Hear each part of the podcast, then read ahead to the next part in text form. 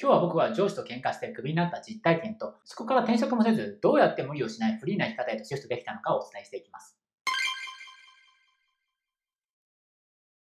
こんにちは、コスケンことコスミツケンタです。今あなたは会社に何かしらの不満を抱えていませんか？このやり方はおかしいとか理不尽だとか思ったことありますよね。それでつい熱くなってしまうことがあるかもしれません。僕も酔った席だと上司に本音というか暴言を吐く癖がありました。それで上司と喧嘩っぽくなってしまったこともあります。それで会社で余計なエネルギーなんか使いたくないのにまたやってしまったとよく後悔していました。でも自分の気持ちを抑えられなかったんです。もしかしてこの動画を見てるあなたも同じような気持ちかもしれません。まずあなたに言いたいのは別に上司と衝突するのも悪いことではないということ。なぜなら本音でぶつかることはチームビルディング上非常に大切なことだから。実際に心理学者のブルース・ W・ タックマンはストーミング期、すなわち混乱期がチームビルディングをする上で必要だと主張しています。そしてこの混乱期には考え方や感情がぶつかることが当然起きます。その際に上司との衝突という事態を招くことも少なくないとのことらしいです。でも日本の社会ってみんなで仲良くみたいな風潮ありますよね。表面上の付き合いだけでいいならそれでもいいかもしれません。でもやっぱりチームで一丸となって仕事をするには、この混乱期は避けられないようです。そして変に気を使い合って、本の言わない組織が多いからこそ、多くの日本の会社がおかしなことになっているのかもしれません。僕は大学院を卒業後、発達障害の中でも、中血管多動性障害、通称 ADHD の診断を受けました。その結果入社してすぐ自分は ADHD だと上司にカミングアウトしたんです。そしたら僕の職業を考えざるを得ないと言われ、会議にかけられました。もちろん僕はその時首を確保しました。でも ADHD の自分を偽って会社に通うならクビになった方がマシだと考えていたんです。その結果どうなったのかというと、首を招かれてるうち、会社で働けることになりました。なぜならその時に僕のことをかばってくれた重役の方がいたから。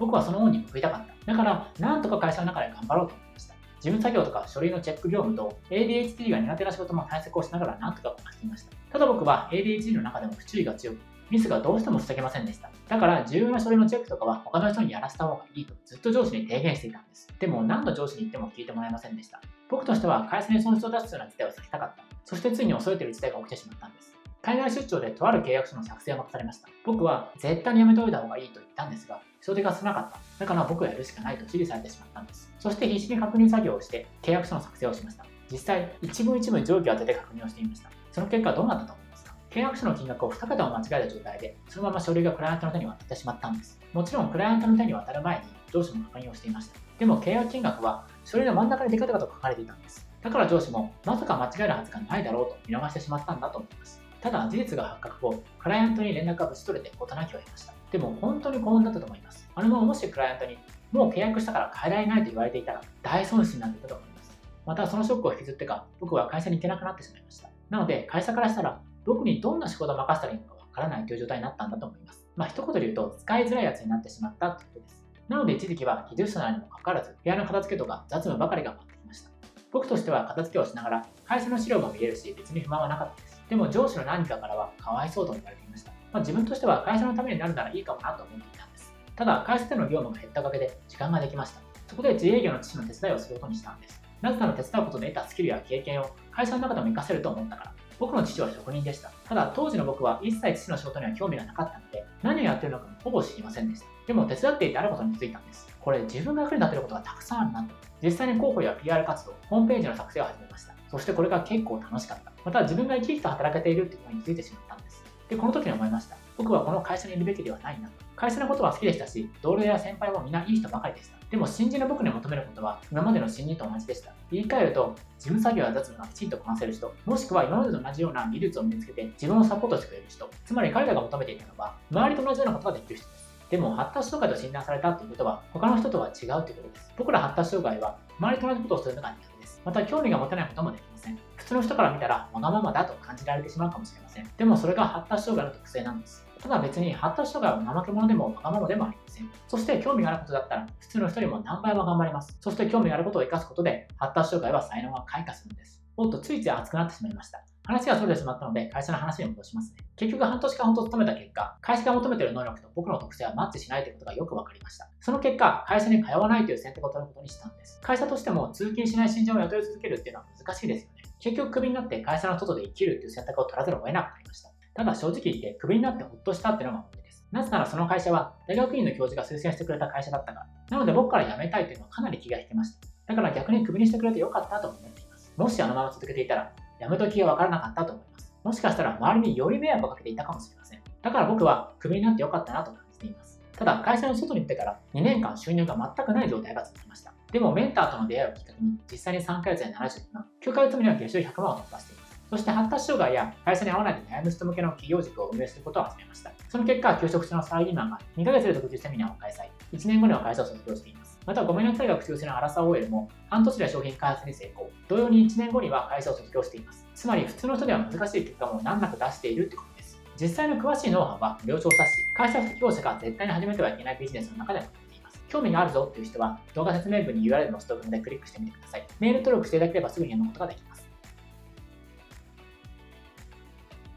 それでは長くなってしまったので、ここまで終わっています。まず最初に言いたいのが、上司とぶつかり合って喧嘩っぽくなるのは別に悪いことではないというと。いうか、チームビルディング上必要なことなんです。でないといいチームはできないぐらいに思っておいてください。